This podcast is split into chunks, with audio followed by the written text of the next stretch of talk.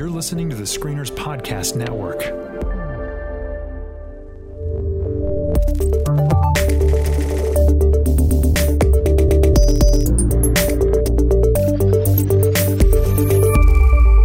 Hey guys, welcome to the Next Trek podcast. Every week we break down the latest episode of Star Trek Discovery and give our thoughts on the final frontier. My name is Chris. And I'm Tyler. This week we're going to be breaking down the eighth episode of Star Trek Discovery, Civis Pacem Parabellum. And apparently that means if you want peace, prepare for war. Tyler checked this with the Latin teacher at his school. Is that correct? That is correct. Okay, fantastic. Good. I haven't made a horrible mistake. Because Google also didn't, you know, couldn't do it for me. So You- I, you I never went know. to the source, you know? that you've got to you've got to go to the scholars if you want the right answer. I find that Google can only get you halfway there. That's right. All right, so here's the summary for this week's episode. The Discovery sends Michael Burnham, Ash Tyler, and Saru to the planet Pahvo. Is that the right Yep. pronunciation? Pahvo. In hopes of using a naturally occurring antenna to amplify a signal that will help Starfleet detect a cloaked Klingon ship. Because that actually makes all sense. of them. Right? Because that makes sense. I'm trying my hardest okay. not to laugh out loud. Uh, you you might be able to tell that we weren't huge fans of this episode. I'm so sorry if you're listening to this and you were. Uh, they're just were some major problems. So anyway, while on the planet, Saru finds himself psychically linked with the indigenous life forms who seek harmony above all things, and those creatures have their own idea about how to end the conflict between the Klingons and the Federation. Meanwhile, Admiral Cornwell is interrogated by L'Rell, who is at odds with the Klingon leadership, or is she? Or is she? Because we do not know anything that L'Rell does. I, this is the first time that I've liked the Klingon part more than the other part. You know, and that's I, I- still not saying a lot in this episode. I I agree with you, but the funny thing is that every time they show the Klingons, I cannot help but think that their uniforms were bedazzled. Uh, They've got like these uh, really cheap looking, chintzy looking. I don't know what they are, little dazzler things Yeah. on them. It's a little unfortunate. So anyway, that always distracts me. But I agree with you. I think the strongest part of this episode uh, is what's happening with between Cornwell and uh, L'Rell, it, it is. But it's not very strong. Even that is The, kind the of two of them, I think, are awesome. I think all the rest of it yes. is like the, they are in. They're only in really two scenes, you know, two and a half Yep. scenes together, and they are electric together. I, you know, I almost wish, you know, they obviously they wrote this in a writer's room and and didn't see the two actors together, and so what they end up doing, it really is sad that they were so well, they were so good together.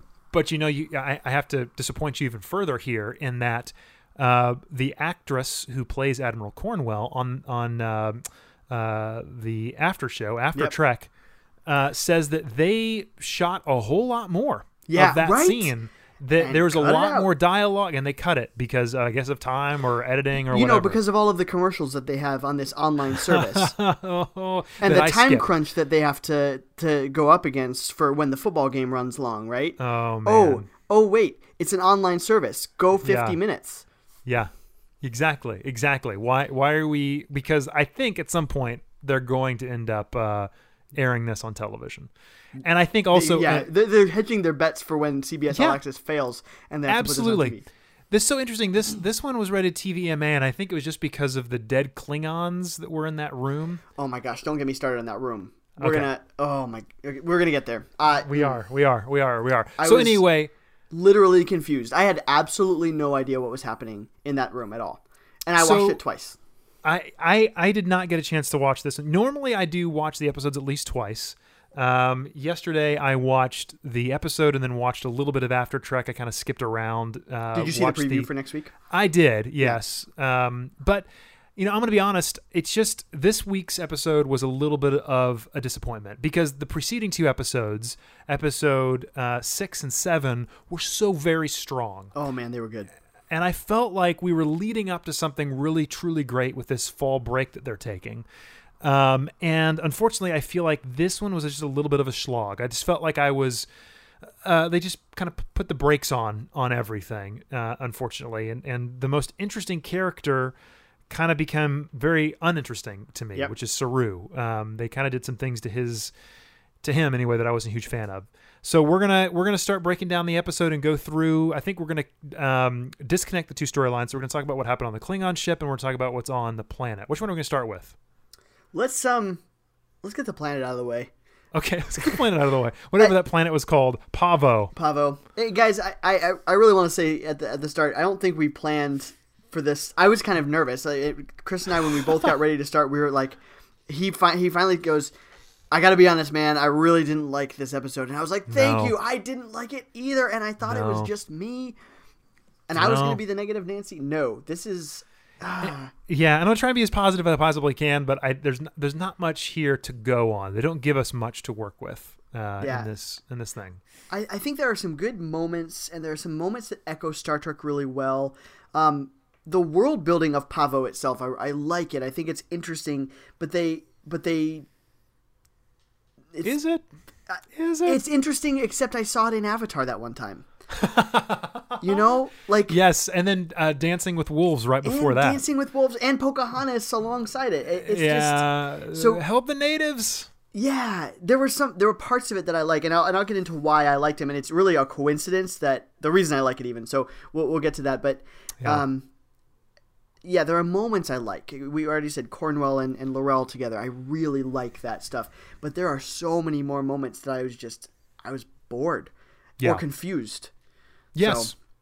Bored, confused. I think it was just honestly this this this episode has a lot of pacing issues. Yeah, in in my opinion like specifically the way it's cut we Yeah. just we move around so much especially with the folks on the planet we Yeah. go from them being in trees to being like in a hut Yep. which i wasn't sure why there was a hut Right. if these uh, that these, creatures- non-corporeal creatures built. You know, yeah i don't i didn't understand that i didn't know why there was a hut there and then just the the use of visual effects digital effects did not work for me uh, like especially the way saru moved and it just there was just this really Yeah. weird sheen i just didn't think it was ready for prime time honestly Yeah. this is just it just wasn't it wasn't i don't know it was clunky it was real clunky It was it was very clunky. Uh, the other thing with this episode is I, I think that we already you know said Avatar it's very similar to Avatar and things like that in its look and its concept.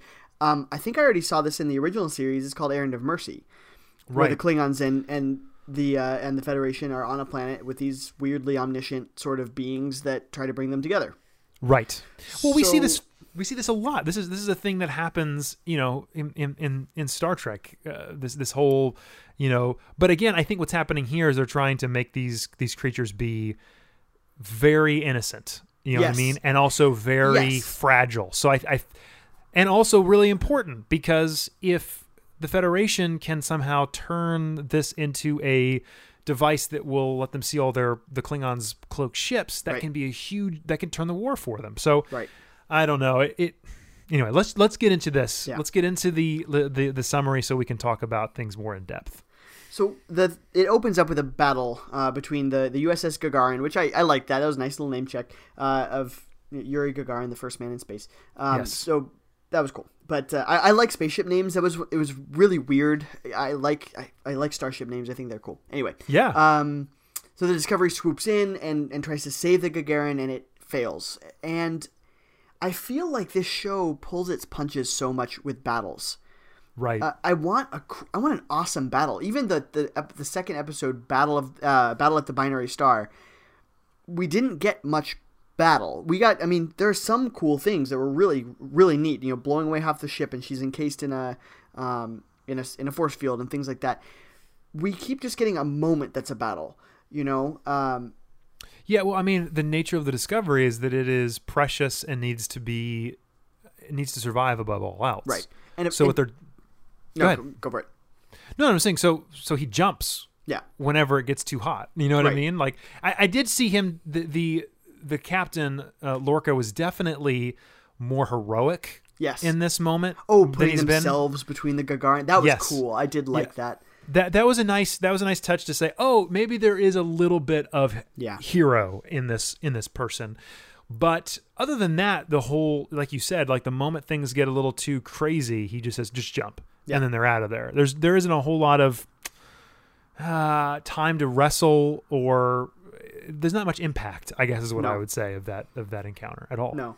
Other than we get, um, I think the Vulcan admiral that they're talking to later is really.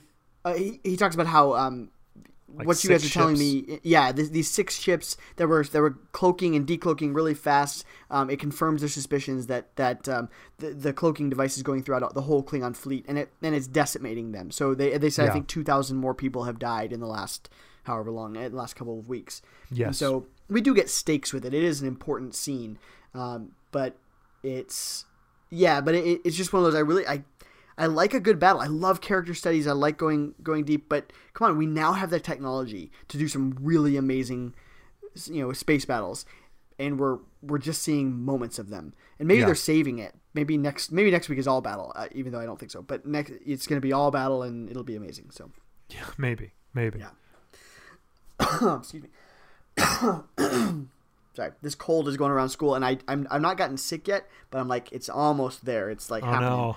Um, yeah. So uh, we we we've got the battle. We uh, they jump away just like you said. You know the moment it gets hot because also two torpedoes drop you know blow their shields out of the water d- down to ten percent. Two torpedoes. Yes, that was a very interesting uh, thing to to realize. I guess Discovery is just a fragile ship, maybe. It must be. I thought they were also. I guess they're not. I know they're not a warship, but I kind of assumed that along with all of this stuff that they were. I don't know, better powered, better uh, armed. So Yeah. we um so they they jump away we get to engineering we see stamets being plugged into the spore drive and and you know it's it's interesting to see but he is uh we we get our first i guess downside of of stamets being plugged into the spore drive we get a very uh, visibly fatigued and a visibly disoriented stamets when he leaves the the spore drive he calls tilly captain Yes. and Do you do you think that is a he yes that he's seeing the future? Yes. Or or a, a, a different version of of the yeah. desperately that's what i really am hoping and i hope we see it eventually is that he's because we know from especially from the last episode he is existing you know in some way or another he is existing outside of space-time so Right. is he i don't think that he thought she was lorca you know um, No. he, he definitely recognized her and said what are you doing down here captain Yes. and so what does this mean has he been way to the future or an alternate universe That is Yeah. cool I, I hope we see it totally. I also I'm com- on. I'm comparing this a little bit to um almost to a uh, to a drug trip a little bit uh, for him. He's plateauing. He's been he's been taking hit after hit after hit, and um, that's why we've been seeing you know high stone stamets for the last couple of weeks, and and now he can't. And I'm wondering if that means he we- we're not seeing him with the shakes or anything like that, but he's no longer stoned stamets. Um, does is he going to need more? Is he going to need something else to to keep him going? I don't know if that's what we're That's really interesting. supposed to see, but Yeah, I, I haven't seen him seemed like he's addicted to it. Right. So I don't know if that it works the exact same way or not, Right. but who knows? It it may do something physiological with him where he Mm-hmm. he needs more power or more energy in order to have the same effects. You know what I Yeah. mean? Like he's like what what he's doing right now is not going to be sufficient to do what they need him to do. Right. Mm-hmm. So he's you know he needs more whatever whatever whatever. He's becoming used to it. Yeah, and, and it's it's cool that Tilly. This comes a little bit later, but it works with this storyline here. Tilly Sure. confronts him about this. Uh, and kind of just says, "Hey, what's going on?" Uh, and there, I do like their relationship. We haven't seen much interaction between the two of them, Yeah. but I kind of like. I don't I don't fully buy it in that a cadet is going to just foist her herself upon a, a lieutenant and just say, "No, you're going to talk to me." I'm you know like she's the ship's counselor. Um, especially when he dismisses her very militarily, you know, dismiss the Oh, yeah. uh, cadet, get out of here, and she's like, "Nope." So I don't buy that. I like I like Tilly's character, but I don't buy the whole like she wants a job eventually, so she's Right. not gonna she's not gonna do that. But yeah. No, she seems like the one who would follow orders. You know of, I of mean? any of them, Burnham would Yeah. be like, "No, we're like, what are you gonna do? You're gonna send me back to jail?" She would voice Right. herself, but Totally. Um, Although she's been hanging around Burnham, so who knows? that's true. That's true. Burnham's just like, "Don't take no for an answer if you know it." That's right. Ever. That's how Yeah. you become captain. That's right. Uh, we get back to the ready room, and Lorca's Tribble is back. It's back. It's back. It's And I there. think you and I have decided that this is probably going to be a crucial plot point. This is, on. you know, as they say in screenwriting 101, if you show a shotgun above a fireplace, This is Chekhov's some tribble. point, yes, at some point that check that shotgun is going to get used, and so there's no way that that tribble is not going to play some sort of uh, of a role. There just isn't. I'm I'm dying. I I'm dying for Tyler to walk into Lorca's room. But like you even said when we were, we were texting about it, uh, Tyler walks into the, to to Lorca's ready room with a bunch of Klingons. You know, he's part of the security detail guarding them or something like that. And of course, Right. it goes off. Right. And you know, uh, but then Well, you know, the, so here, you know, here, here's Yeah. how I think this. Here's how I think the scene will play out. Doors opened up. Yep. Tyler walks in by himself. yes, Tribble Tribble goes crazy and he goes, "Sir, the Klingons are here," and then the Klingons walk in. Yes. So there's Oh. just a moment Perfect. where. You know what I mean? It's Yeah. ju- but you could have been the Klingons in the hallway. Yep. But it's gonna be, Ty- you know what I mean? So that's Oh. that's if I was there, that's what that's how the scene would be written. once again, I think I think a couple of times now, you and I should have been hired for this. I'm I- not you really know, sure I- how they missed our resumes. but Yeah, exactly. I agree. but those of you who are intently listening to our podcast who are on the production team, just give us the call. come on, come Yeah. on over. Yeah, we'll we'll be happy to, to lend our talents. Man. Uh, so with this, uh, we we already kind of mentioned this. Lorca is talking to the to the Vulcan admiral, and uh, we we find out that the Discovery has left an away team, uh, or, or has sent an away team to Pahvo.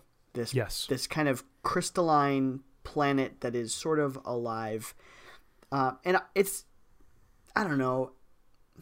It's a cool planet, but the more that I think about it, even yeah, the more that I think about it, it's, it's a planet we've seen before.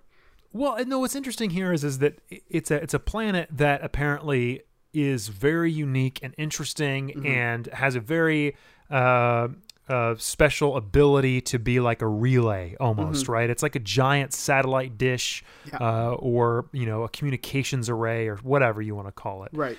But for some reason, this is the first time they've ever thought about using it. Did they just discover it? Did they it say that? Be. They they didn't. I don't think they said that. Uh, it's just suddenly it's seemed- there. It seemed as if like hey we've known about this place a long time but now we finally decided that anyway it just seems weird that they would if if they didn't know anything about it that it would be so important and so interesting that they would leave an away team there and then Yeah. go away like Right. the whole the whole True. What was the reason for it to go away? just so what could happen on the planet happened Right. If, Yeah. if if if it wasn't that way, they would have had to be in some sort of briar patch or Yeah, that's uh, They had to be away from the planet. Yeah. It's fine. It's fine. Everything's fine. Yeah. Uh, let me let me read Michael Burnham's log just because I think it's I think the Sure. description of this is interesting and maybe this is where I've been lulled into this a little bit more and and remember this is um, this is written by Kirsten Beyer who is a, uh, a Star Trek Voyager novelist so she's the only novelist as far as I, I know who has actually been hired on a Star Trek writing staff so that's which is kind of cool um, Yeah. so I would say her I think her writing in terms of some of these moments is really good. Um, we're gonna get some beats with Saru and, and Burnham at the very very end that are good, but I think the middle just doesn't work. And I I'm trying to decide if it's writing or like you mentioned is is it editing. Anyway, so this this log by Burnham. Every tree, rock, and blade of grass here vibrates with its own specific tone. Together, these com- combine to form a kind of music, the signature sound of this planet, heard everywhere on the surface. The sound is even broadcast into space by a towering crystal structure, a sort of naturally occurring transmitter. It's Starfleet's plan to modify the electromagnetic frequency of Pahvo's signal and harness it as a sort of sonar that can detect the presence of the cloaked Klingon vessels decimating our fleet, making them visible to our sensors and turning the tide of war in our favor. I think it's a well a well crafted little little log there, and, and I like this idea that the that every tree, rock, and blade of grass vibrates with its tone and stuff like that. Um, I then have to go. You know, the moment you, you the moment you tap on this with a little with anything, you go, oh, so I saw that in Avatar. Okay, so there's that. And Right. like you just said, where has this planet been? We've known about this because apparently it emits a sound into space, so they've got to know it before they even went and yeah, and, it. and it, it says even here, Starfleet's known all about known about Right. this. This isn't. It's They're not, not like discovering it right here. no, no. That's that's my point. Is that Star Starfleet has known apparently about this planet, but only Discovery's crew is the only presence on this thing. Right. It just doesn't make any sense to me. But narratively, they needed this to happen, so they've that that's that's the bottom line. Is Yeah. that we, it's a special planet that can detect Klingon cloak ships. Yeah. The thing that the thing that I really thought was interesting is uh, about visually about this planet is that it, all of the plants on it are blue, right? Blue. Uh, that we see. It reminded me completely of those plants that we see on in the cage when Spock and Captain Pike beam down and there's those vibrating leaves and they go over and hold them. I was like, oh, she must have watched the cage right before, or the, you know, they must have because they're they're setting it in the same time period as the cage. Yeah. No, she thought, totally. what about a whole planet? That was the thing that I found most interesting. Other, but other than that, it's just a callback. It's not like they built a whole story around that one thing, Right. uh, and it's a little loose. Nice homage, but a a little loose. little loose. It is. yeah. Yeah, don't don't I'm- pull on the threads too much. Yeah. We learn once again, you know, setting up things for later. We learn that Kelpians can run 80, 80 kilometers per hour as she and, and Tyler and uh, uh, and Saru are walking through the uh, the forest. We learn that they can sense predators from ten kilometers away, and later we learn that they are super strong. Yes. Uh, Or at least, or at least they're able to crush communicators in their hands. I Man. don't know. I don't know how strong that is. But the, but the, They're actually the just made out of pounds, plastic, it's fine. Pounds per, you know, the pressure or whatever it is, like it, it's got to be fairly significant for those Yep. hands to be able to do it. So Yeah. Um, they they're walking through. This is where the pacing problems come in. They're walking through the forest, and they're like, "Oh man, it's like so weird that there's nobody around." And then a mist forms, and oh my gosh, there's all these people around. There's some, not people. These these misty creatures have surrounded Yeah. them, and then uh, the the away team is surrounded. Um, Saru attempts first contact with them, and then they're led to a hut where you know yeah. Now, hang on a second. Is this d- d- does Saru leave them for a little while? At this point, when they no. get he, to the hut. Yeah, when they get to that. the Okay, hut. so I couldn't remember. It just it just the Saru's um, communications with Mm-hmm. this this species, I, in my opinion, was never fully fleshed out. Like I don't completely understand how he's able to. Is it a part of Kelpian ability I to be able to detect how somebody? Go ahead. No, I, I well, I think it's just he is he's he's the the ranking officer there, and so he's the one who has to make first contact. Even Sure. though it'd make more sense that it's Burnham because she's a xenoanthropologist, but um, so he he makes first contact. He he goes and like reaches his hand to- into the mist at one point, and then they um. But that's but that's later though. What I mean here is is that he like says to them, doesn't he? Like, hey, I think they want us to follow them. oh yeah, I think you're right. It's it's almost he- for More some reason instinctive? yeah, for some reason he's more. Okay. maybe it's maybe it's with the whole sensing sensing danger thing they pose absolutely no danger to him so because he's always afraid he he gives a, a nice little talk early, or later in the episode about him he, he you know from the moment he's born he's always been afraid Right. um and and they give off no danger to him whatsoever so maybe he's just Intrigued. he's just intrigued and he's never Yeah. felt something like that Okay. before I buy it. I buy it.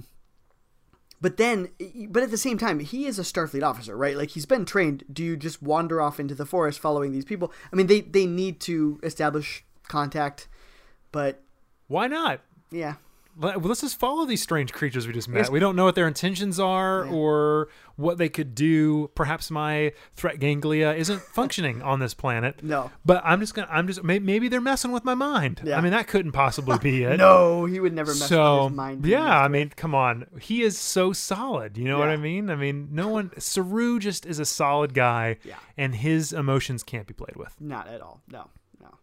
It. I think the the other thing that's interesting too is Saru is well he uh, he is so solid. He's so cautious. He's all this other stuff, and and it does take them a little while to realize, hey, Saru, you're like you're acting a little funky here. You're, And little- you're acting weird. yeah, so they you know he he gets himself surrounded by by all of these. Uh, the mist, I guess, is what we'll call them. The the Pahvans surround him, and and uh, we- we're getting some kind of psychic yeah, connection between him and them, and and he's somehow communicating with them like really, really quickly, and getting a lot more.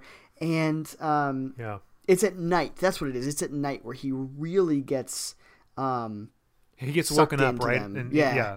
Like they're in the hut. They they go to this hut that somehow they've created, like we said before. right. And so he's sleeping, and then the problem is is that because this planet is alive, Yeah. he And vibrating constantly. is vibrating constantly, and he is so sensitive, apparently, to. I- didn't understand that. I, I guess it. just the vibration, the sound that it's making. So That's he's what I took he's, he's just more sensitive to to all that. Yeah. It's really in his head, and it's really bothering him, giving a huge headache. He's not able to rest. He's not able to. So he goes outside of the hut, Yep. and then he meets up, I guess, with And he says, "Please make this stop for just a mm-hmm. moment. Make it stop." Right. And that's basically an invitation for them to just come in and sort of take him over and and and wipe all of this, you know, out from him. And, and I guess I would I would say it's it's almost like he's vibrating. This is weird, but he's like at a different frequency of vibration than they are, and so they attune him to them. So it no longer is there any discord. That's kind of how I how I took But- it. But but when I, I I watched a little bit of After Trek and what they were saying to me, and I did not get this in the episode. Now you tell me if maybe if if I'm just the one who missed this. Sure. They did not do anything to Saru other than make him feel not afraid anymore. Yeah. Yeah. So- and, and that's what So I it's like it's like reverse Bruce Banner, Yeah. right? Because I just Yeah. watched Thor Yeah. Ragnarok. Nice. So it's basically like reverse Bruce Banner, right? So now it's if if if Saru becomes not afraid anymore, Yeah. he's going to do everything he can to protect that and Yes. not, and stay unafraid. So he, he never wants he's to be not afraid. Right. Yeah. Which he talks about at the very end of it all. I wish it was one of those things I wish he had articulated a bit more. Maybe it's supposed Well- to be part of the mystery, but It it just seems as though he's been possessed Yes, or something. You know what I mean? and so these aliens who seem to have possessed him, Right. you know, I'm expecting they're super hostile. They're all this other stuff, but they're just not. And so I think that's why it felt like such a letdown is is they they end up being very good. Really no, they end up being good. stupid, is what they end up being. yeah. dumb. Oh gosh, right? Yeah. So uh, that's the thing. Is, are they not? Uh, so that's the thing. Like when I when we get to the end of the episode, their intentions make no sense to me. It it, it really even what they say, it's still it's still kind of like. Why, why would you not listen to the full story? Get the full Right. story from when one they see it, we we see that they see this whole flashback the conflict. Yeah, yeah, yeah. That's true. Okay, so this in the in this moment they see. That's right. When They're when reading his when, mind. when they're reading his mind, they see the the battle of the binary stars. Mm-hmm. They see all that stuff. That's right. Okay. Yeah, Yeah. so, so, they, know. know the full story. It's not like they know that the Klingons might be good guys or maybe misunderstood. They understand what the Klingons are doing. Okay. They're just ultimately, ult- like seriously naive and saying, "Well, all they need, all all the Klingons need to know, is they just need to be in harmony." I, I Right. guess that must be what's going through these these misty alien heads. Uh, okay. I guess. I. I guess. Yeah. Um, so they oh, so we get we get a nice a nice little eh, conversation between Michael Burnham and Tyler. Uh, you know, it, it's it's it's Clunky, quaint. man. It's yeah.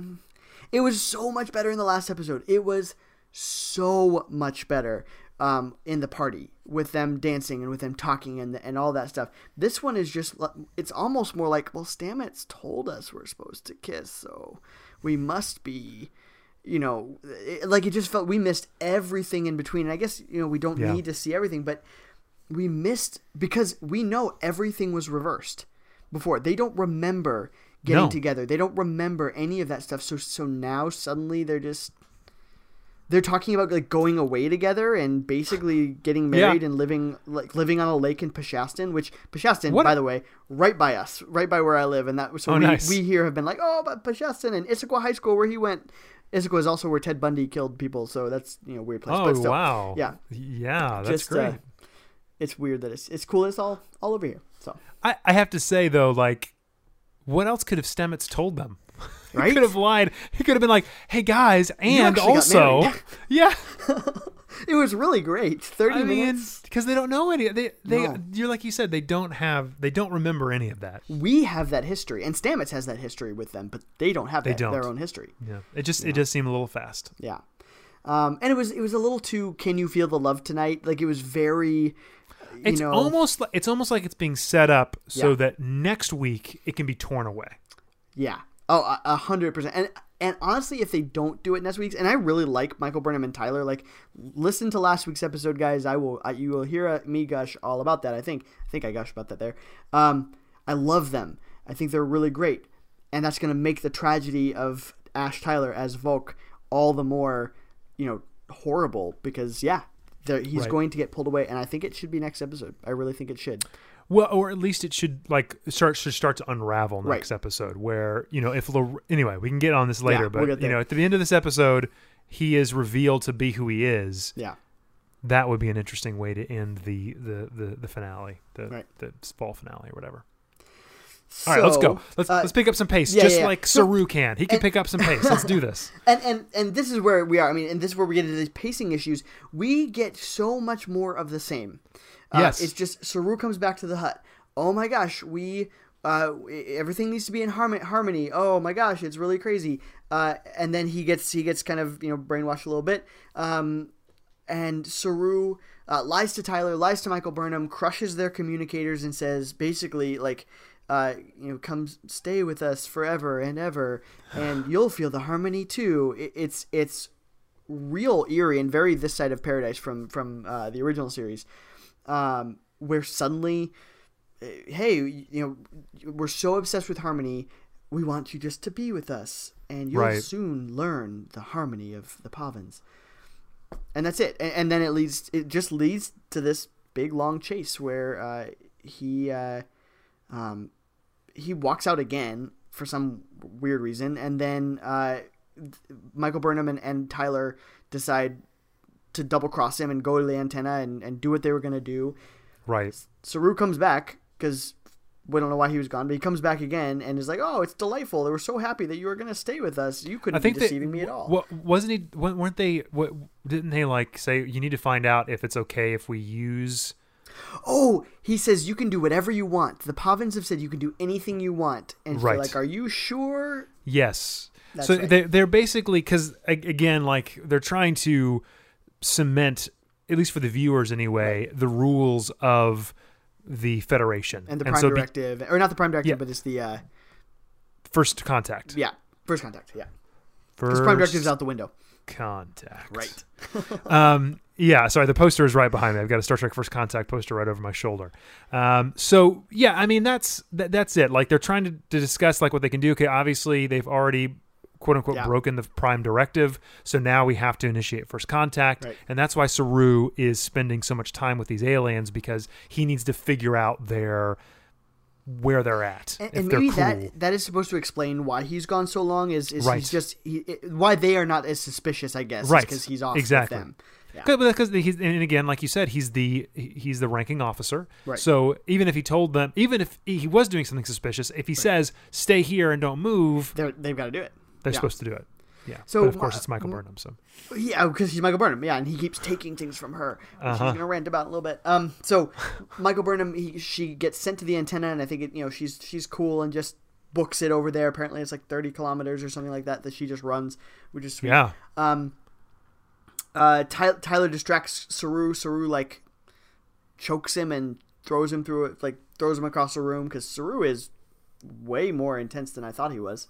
Yeah, he's much more powerful than than what we expect, right? I mean, Yeah. Tyler basically is deceiving him, and Yeah. and Saru looks back at him and says, you know, your your intentions were not as I thought. Yeah. And oh, then- do you know why? Okay, I'd forgotten until just now. How? Why does Saru? Why Saru realizes that? It's because he has him put. He has uh, Ash Tyler put his hand on some glowy blue rock that he's holding, and then Oh, realizes yeah, that. that's I right. I was doing the same thing you just did. I, I thought, oh wow, yes, Saru is really super perceptive. No, he puts his hand on a blue crystal, and that go and then that like static shocks Tyler, and then he goes, "Oh, your intentions are bad," and then he kicks him or chokes him or whatever. Yeah. so bad. No, the kick comes later. Yeah, the, Talk ki- about the, the the donkey kick, which Yes. I loved. I cheered. I did. I was like, "Saru, What? of course he's got hoofs. Of course he donkey kicks. That was sweet." Uh, But what does it say about this episode that that's what made me cheer? yeah, exactly. That's your favorite part was the donkey, the mule kick or whatever he called kick. I loved Yeah. it. it. Ugh. Uh, so anyway, all that to say, Burnham runs runs down to the antenna. She plugs into it. She she starts to get a Somehow, by the way, they're yeah. they've got the right hookups. Uh, they're you know there's You know, there was no. you just I mean, even my iPhone has a dongle. Like you got to figure that stuff out. You got to figure out how the thing. She just slaps that sucker on, and it's good to Yeah. go. Oh, yeah. it's good to go. I buy it. You know, totally, I buy it. sure, sure, sure, No question. sure. I think it's fine. Uh, so then Saru, um, Saru chases her in, in a in a not great special effect. It's terrible. It's not not even not great. It's a terrible, terrible CGI. This wasn't ready. It just they should have just cut it out. the the thing that the only part of that that worked i think and and worked better than the rest and it did not work well i'm just i'm trying to give him i guess some kind of credit is the overhead shots when we're seeing him a little bit and and Sure. and up when he's on the ridge and she looks up at him which by the way you see saru who you know is possessed and you know has been lying not. to you He's not possessed though. or whatever it is, but you know he just crushed your communicator. This guy Yeah. is not okay with you doing what you're about to do. No. You see him running across a ridge and Kinda you don't pull your phaser. Yeah, it's strange, right? Right? Yes. Yeah. No, She you're absolutely. surprised. She has got. him? She's got one. Yeah. She's She- got a phaser because it com- comes into play in a moment. Yeah. Um, she tries to pull it on him, but she should have done it on the ridge, and then you can do stuff with two hands. What anyway? Okay, Michael Burnham. So she um, she tries to shoot him. He kicks it out of her. He horse kicks her, which is so cool. we, we call it a donkey kick, a, donkey mule kick. kick. and a horse kick. It's all of it. Anything with hooves. hooves. I'm sorry, It's- guys, it- if it I was- am being hoofist right now, but it was it was a giraffe kick, is what it was. Does giraffe have hooves? I don't know if they have hooves or not. I'm sure. Yes, I'll I'll lump that in there. Okay. I And uh, uh, she she stuns him twice, which again, pretty awesome. With the phaser. She stuns him twice, and he does. He barely just goes to his knees. Now he and he he literally he like like starts crushing on Yep. this technology she's put into the the the array, the Which looks like a laptop. naturally forming. Yeah, it's, it's the, well, it looks like a like a Oh, the array. I, I thought you meant the thing she was plugging into it. Yeah. yeah, but he Yeah. but he starts smashing it like Hulk smashing, Right. and it's still it still's working okay. But Yeah. he just keeps smashing, keeps she shoots him twice with the Yeah. phaser, and he's still like fine. He's still talking. He's Oh, still yeah. up. He's not. He's- He's, he wasn't phased by the phaser. He's just he, like I think he's down on one knee for a second, and that's that's it. I mean, pretty again, pretty cool. We we keep getting Saru characterized as the prey. He Yeah. he can take care of himself, it, which I did like that about uh, Saru's character in in this one. We just get a little bit more Kelpien information here, but, Right. Um, and that's really honestly that's really it. She she the Pahvans Pahvans kind of, sort of missed transport Tyler to them. Cool. I don't. Yeah, Yeah, that neat, was whatever. weird. Yeah. Yeah. Tyler just literally tra- gets transported Yeah. by these beings. Like we don't know anything about these beings No. except like they can do anything. Apparently, it's so. Yeah. it's a little frustrating. And these beings now, okay, I just it just kind of clicked in my head a little bit. I wonder the deception that he got zapped about was it the deception that he's actually a Klingon? Could be that. Anyway, but also why did they not like when they transported him? They didn't go like, "Oh, you you are not like this other one who seems to be human." Anyway, that, they- Yeah. whatever. Wow. So- That's yeah. they yes they do it oh the the kelp uh, not the kelpiens the Pahvans they repair the transmitter which i didn't realize until the second one. I thought that i was like man saru is not good at breaking stuff. For somebody who's been so good at crushing communicators he's wailing on this thing and but but uh, i think they said this in after trek also and then I, I saw it more in the in the next time i watched it. The Pahvans fix the transmitter and send the message to to discovery. See, I Um, did not catch that, and then and then that's when we hear uh, the the captain's voice coming through. we're on we're on our way. We've got you. Yeah okay. Um, and so then they, they get back up to uh, up to to uh, the Discovery, and, and Michael Burnham and Saru have another heart to heart. They they apologize real well to each other. I, I really like them as as two. I, I I mean just in general throughout this series they apologize real well to each other. They Yeah. they have these nice heart to hearts. But I, I'll be honest with you, I just don't feel like it's earned. Like this entire episode, I feel like is nothing but a rush to. This should the- have been the B story. Yeah. I think that's why this feels rushed. This should have been the B story of the episode. Yeah, but they're just trying to do so much. They're they're trying to have a relationship episode with Tyler Yep. and Michael. They try and make that work, and I Yep. just it falls falls flat because again they didn't earn it. Yep. Um, they try and turn Saru into a bad guy, and I just don't feel like they earn it. Like it No. just it- honestly, it just it felt rushed. It felt uh more just like a, a means to an end than it did an actual story beat that meant something Yeah. um, so for me, this the, the reason why I didn't like this episode is because this entire aspect of it, the, the the thing that's supposed to be the heartbeat or the the the main crux of the story, just felt rushed. It just Yep. felt just felt rushed. I, I agree. It it the whole thing was very thin. Yeah. Um, it's what it's what I mean when I'm, I'm saying is is it should be a B story. It should be the side story. L'Rell and, and, and Cornwell, who we'll get to in a second, they that should be the main story. But neither. It's almost like there are two B stories in this Right. episode. There is no You're main right. story happening. You're absolutely right, and and I think that tomorrow, next week we're going to see the main story. I hope Th- so. This this feels so much like you say. It, it feels like filler. It Yeah. feels like filler for something else that should have been happening up top. Right. I agree. I agree. I agree Yeah. with you. Totally. So, so I mean that's that's really the end of it. Um, other than, I guess it's sort of these two the the two storylines kind of come together at the very end. So we can we can back up to the Klingon ship and, and do that.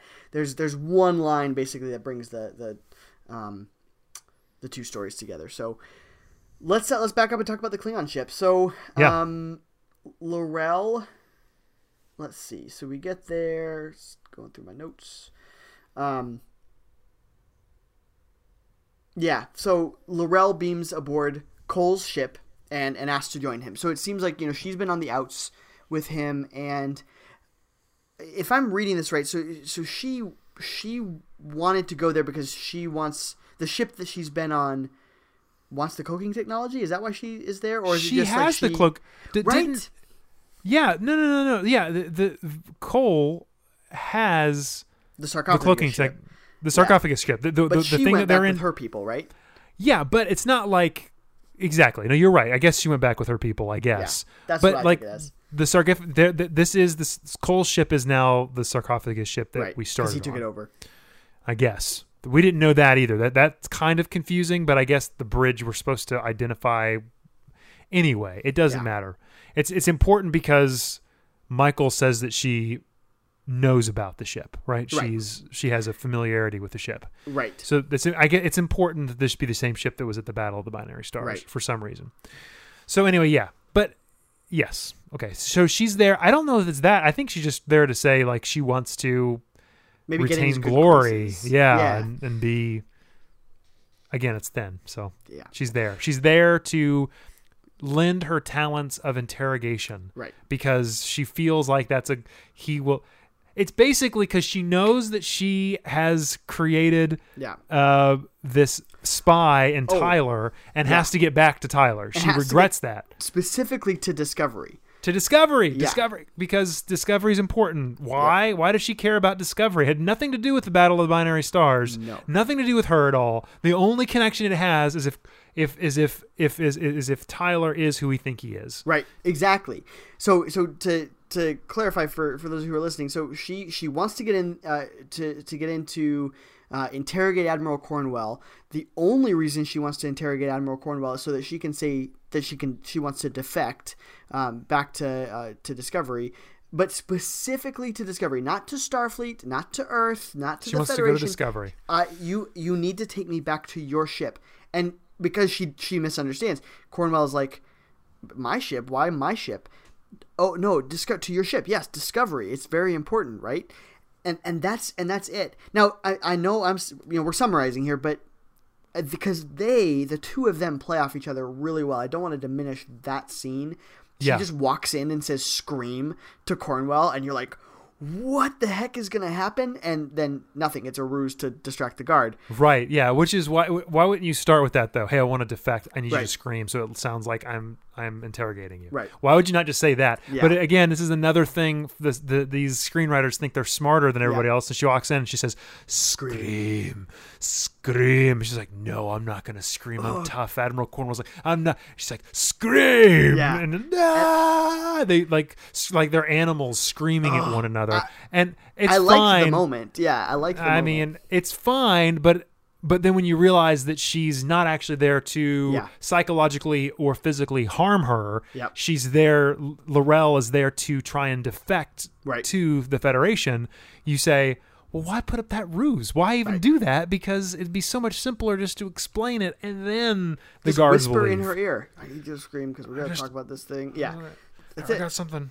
Hey, listen, I got I got a Klingon spy on Discovery. Gosh, right?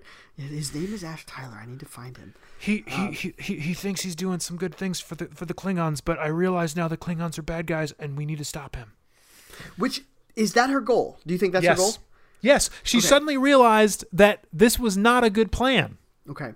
That she she wants to the Federation to win. So now what she's going to do never mind. We'll talk about it at the end of this. But I think what what she's doing is, is she's going to stop this this this um what's his name Tyler the real the Klingon who we think he is Voq. Voq. She's there to stop Voq from doing his thing of destroying destroying Discovery. Yeah. Because if he does that, then Kol will win. And so she, what she's saying is, Kol is a bad guy. He's a bad dude. I can't control him. What he's doing to the Klingon Empire is not good. I'm going to defect to the Federation and stop this thing before it happens. I'll take it. I'll take it. I, I think because it's not that she does, she wants the Federation to win. She No. wants she doesn't want Kol to win. That's what it is.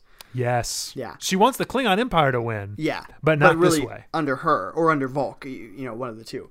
Right, because they think they're doing it, it because again, like they were doing it they were doing it because of their religious beliefs, their Right. purity. That's right. It was it was pure for them. It was right for them. Right. Yeah. But but but what's happening right now? Who's the leader of the Klingon Uh, Empire right Kol. now? Kol. Kol. What he's doing, he's just doing it for for no reason other than just to do it because he His wants to be self. the leader. Yeah. Yeah. and yeah, which actually that makes way more sense to me. I, it's something that comes down the line in a second does not make any sense to me, and and, and we'll get there in, a, in just a moment. But Yeah. um, that clarify honestly that does clarify her her motivations for me because I I thought is she going there to activate him? That's what I thought, but she's there to. She's going to go stop him. that makes more sense later because especially with that scene where she gets real mad at him, uh, or not mad at him, but at, mad at what he has done. And that's why Um, she shows up on the ship now because she hears that Cornwell is there, and it's Yeah. like her her gate, her her key to get Yeah. into Discovery, Right. Or she thinks anyway. so so they so she she tells Cornwell this. They talk. Uh, she wants to know if there's a, if the Federation is just going to kill her. Um, Cornwell says no. There's no death. The Federation has no death penalty, which by the way is not true. Um, there's death penalty only for for uh, the only reason I know this off the top of my head is I just watched The Cage. Um, I'm reviewing The Cage. I'm reviewing. I'm doing a rewatch of, of all the, the original series for a website that I'm writing for now. And Nice. um, What's that website? Where where, where can uh, people find that? ReadySteadyCut.com. Nice. It's it's pretty sweet. I, I I'm reviewing the Orville on there now, and I just put there's a couple other features. I just did Stranger Things, and uh, That's cool, man. I'm I'm really psyched. But I literally an hour before had just watched The Cage, which which made me think. You know, they, they don't mention that that uh, death penalty there, but it made me think of the menagerie where Spock Spock mutinies. Yes. By the way, uh, Yes. and and You're right, and that's one of the possible punishments, or the punishment they cite, isn't It's it? the only. mutiny? He even says, because I, I, I looked it up after this too. Admiral Mendez or Commodore Mendez says it's the only death penalty we have left on the books, and the cage happened two years before uh, Star Trek Discovery. Anyway, Well, you never know. You know, maybe, maybe they've gone a long way in two years. yeah, you know they they've just yeah. anyway, despite all that, my nitpicky, I just I, I I was confused by why L'Rell was doing this. If your theory is right, I, I and that makes a lot more sense to me. Um, I get it. The only thing that doesn't make sense to me now, still, is so they, they walk through the corridors because L'Rell is like, "I've got a ship. Let's go. Let's let's get to Discovery." Um, Kol comes upon them, and L'Rell makes basically she and Cornwell start fighting in the corridors. What seems to be a ruse, a ruse fight. Like, hey, It- make it look like you've you've captured me, and then L'Rell freaking kills her, Does she? or does she? Right? I don't I'm not. know. I'm not totally sure she's dead. I'm not sure either, but she she says doesn't she say and I, I didn't write this down, didn't she say like you know, at least you haven't died in vain or something like that? Yeah, but I, I, I, I don't know, man. I don't know what the deal is. Like it, it. She leaves her there, and obviously, I think we're meant led to believe that, and it's possible she's dead. Yeah. But I don't know. I have no idea. I, I would not be surprised to see her at some point. In I really future. hope she's not because I, I, uh, if she is dead there, I feel like this entire episode is a waste. Did you hear the theory that Cornwell is the yeah? Because because the name I love the, that idea. the- yeah. Okay. There's, there's So, a there's explain, go, go for it. No, no, you please do because you're better at the you have the better uh, knowledge of TOS than me. So please go. It, oh, it was so cool. All right, so last episode was called, or uh, two episodes ago was called Lethe, um, and, and Lethe is a uh, river in Hades that is all about forgetfulness, and so you know that that whole episode was about um, was about uh, remembering your the sins of your past. Everybody thought for a long time that this character from an, uh, uh, the original series episode called "The Dagger of the Mind" was going to show up in this episode. We get to see her in this episode, um, and she is she- she's a she's a psychiatrist on a on a mental hospital planet um, that is that used to be crazy. That, that's really all that we know. She used to be mentally unstable, and now she's been rehabilitated by Doctor Tantalus. Um, but all we know is her name is Lethe, which means forgetfulness. Right. But the, the crazy thing is, Admiral Cornwell is who, who appears in that, this episode is a psychologist and was then captured by the Klingons. So was she tortured into insanity, and is then brought back into uh, you know to, to Federation space, but is insane.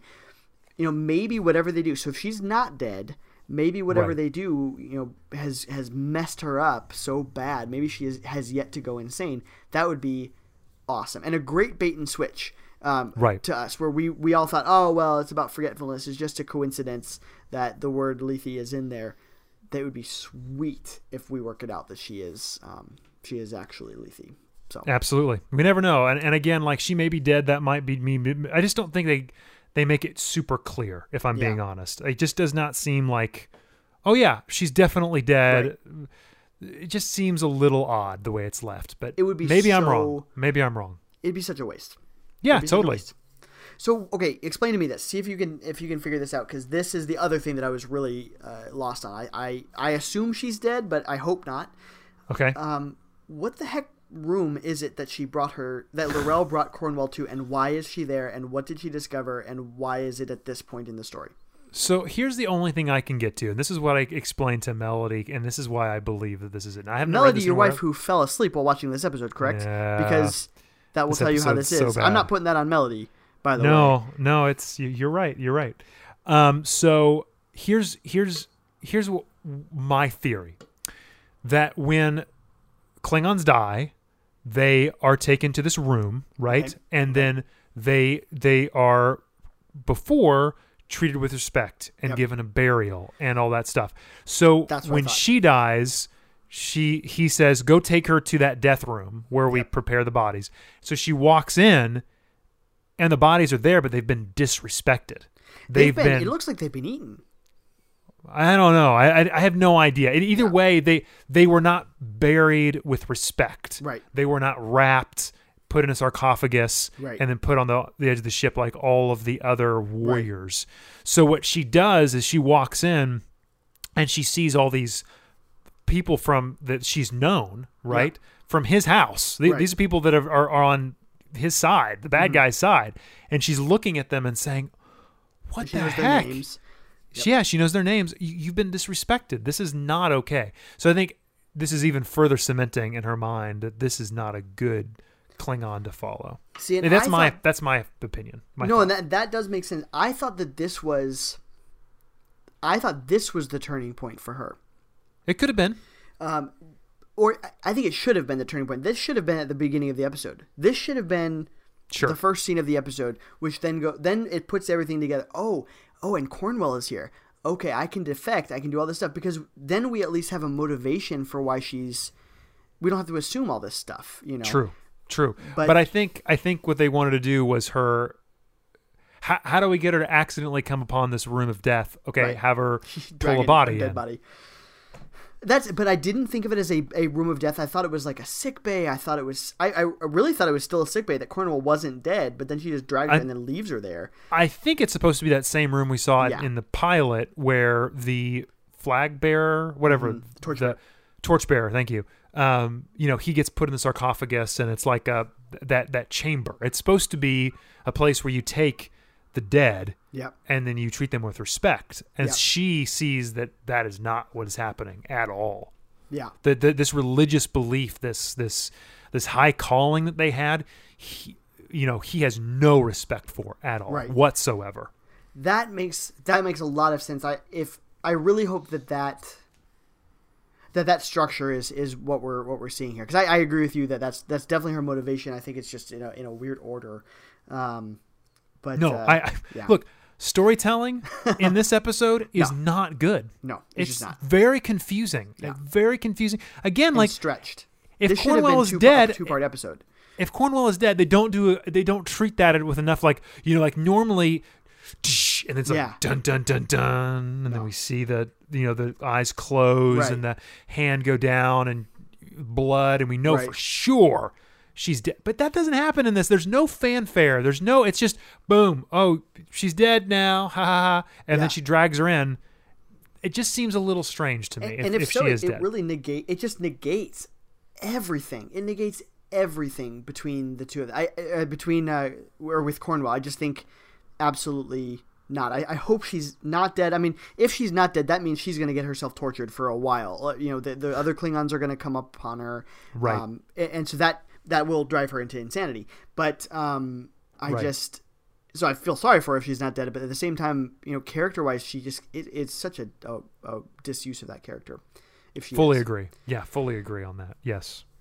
So it, we get the end, and so this is where the two storylines are, are are sort of brought together. Um, L'Rell, L'Rell sort of um, she she kind of does one last little peace offering to to Kol. Not real. We know for sure she's being deceptive this time, and kind of saying, "Hey, I'm, I'm with you. I'm, I'm following you." Um, her ticket to Discovery is is lost. Um, it's weird still that she's ready to give up on it that fast, but um, and that's the other reason why I think that she that Cornwell is dead because she she they she doesn't proceed to just dump her on the on her ship and and fly off.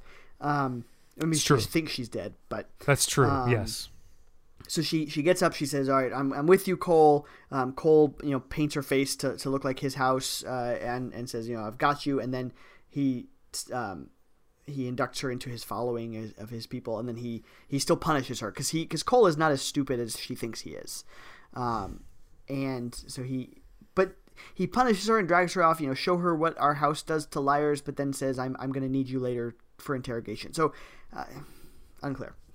Um, And then they get a signal. Uh, so so you know basically these two scenes are are, are, are um, adjacent to one another. The the Klingons get a signal from Pahvo, um, inviting them to, to go, and he, so he says set set warp or set a course for Pahvo, and then the Discovery um, gets the same or sees the same message that um, a message has been sent out to two subspace bands. One is Klingon, one is to us.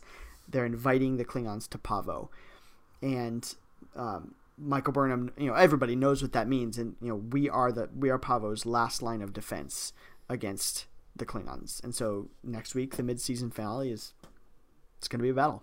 Yeah. Hey, also, we should have mentioned too. Did you already mention that she like he puts the war paint on her and deceives Just her and all that. briefly, Okay. but so that's that's what I'm unclear about. It was it was he deceiving her? I I don't know. It's all hand wavy stuff for the audience. It's like, hey, you don't know what we're gonna do, and pull the wool over your eyes. Yeah, I, I- it just seems it all seems too too much. So yeah, that that's the setup. Is that Yeah. next week? It's the the discovery is already at Pahvo that has sent the signal out to both Federation and Klingon ships, and the Klingon sarcoph- sarcophagus ship is on its way. It's coming to Pahvo. So there's going to be some sort of showdown between the Klingons and Discovery at Pahvo yeah, at this place. whatever that is. Whatever that is, we'll see. Yeah, So there we are. That's it. That's this That's it. episode. This is just basically a setup to get the Klingons and Discovery together. yeah. I don't think they did a very good job. I would rate this like a D Oh man. if I was if I was giving it uh, a, a score. yep. Um, I just it's unfortunate, man, because I feel like they've really been hitting some some good strides for the tweaks previous, and then this one was just kind of a miss. Yeah, and and that's it feels. You know what? I, I wish it, it only felt like a setup to the next episode. I, I kind of wish it was just that. It was like putting all of the pieces into place, and that was its point. Right? Yeah. This is it's trying to still be its own thing. It- but it feels ancillary. You're right. yeah. It, it feels like very much kind of like on the edge. Yep. But we're not interested in that edge at all. Like No. th- that edge doesn't even matter. Why look at the edge? Right. Why not just give us the full, like you said, what's really happening? Give us give us some meat and potatoes rather than just these side side dishes that you Yeah. you know not really all that interesting.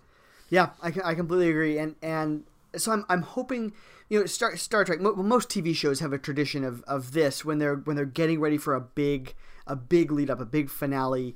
The the one before is often disappointing, and, and so I, I'm hoping that that doesn't bode bode ill for next week. That that next week is a really great finale. That we I'm I'm gonna it's it has to be a cliffhanger. We're we're getting nothing wrapped up next finale. We're gonna No. get you know. Tyler is almost revealed as Voq, or somebody seems to be dead. You know, I, I guarantee you, you know, we're gonna get an almost dead person next week. If and we're gonna think that they're dead all over Christmas, and then they'll come back and oh no, it's not. Um, and I, and I'm fine with that. I'm going into it and thinking, you know, that's what this should be. Don't bill this as a mid-season finale. You know, if you're not gonna if you're not gonna give us that next week. So that's that's what I'm hoping Yeah. for.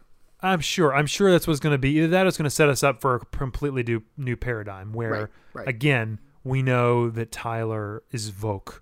Yeah. And what are we going to do? Like, how dare you betray us?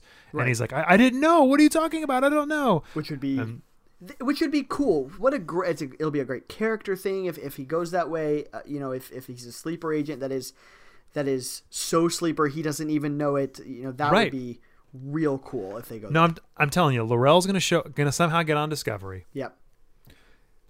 She's going to walk in. Tribbles are going to go nuts. Yeah. Tyler is going to be there and she's going to say, You are Voq, whether you know it or not. Yeah. And he's going to say, What are you talking about? And then he's going to get arrested. L'Rell will be arrested. They'll be in the brig and they'll be talking about blah. So that that's that's kind of the the way in my prediction anyway. Yeah.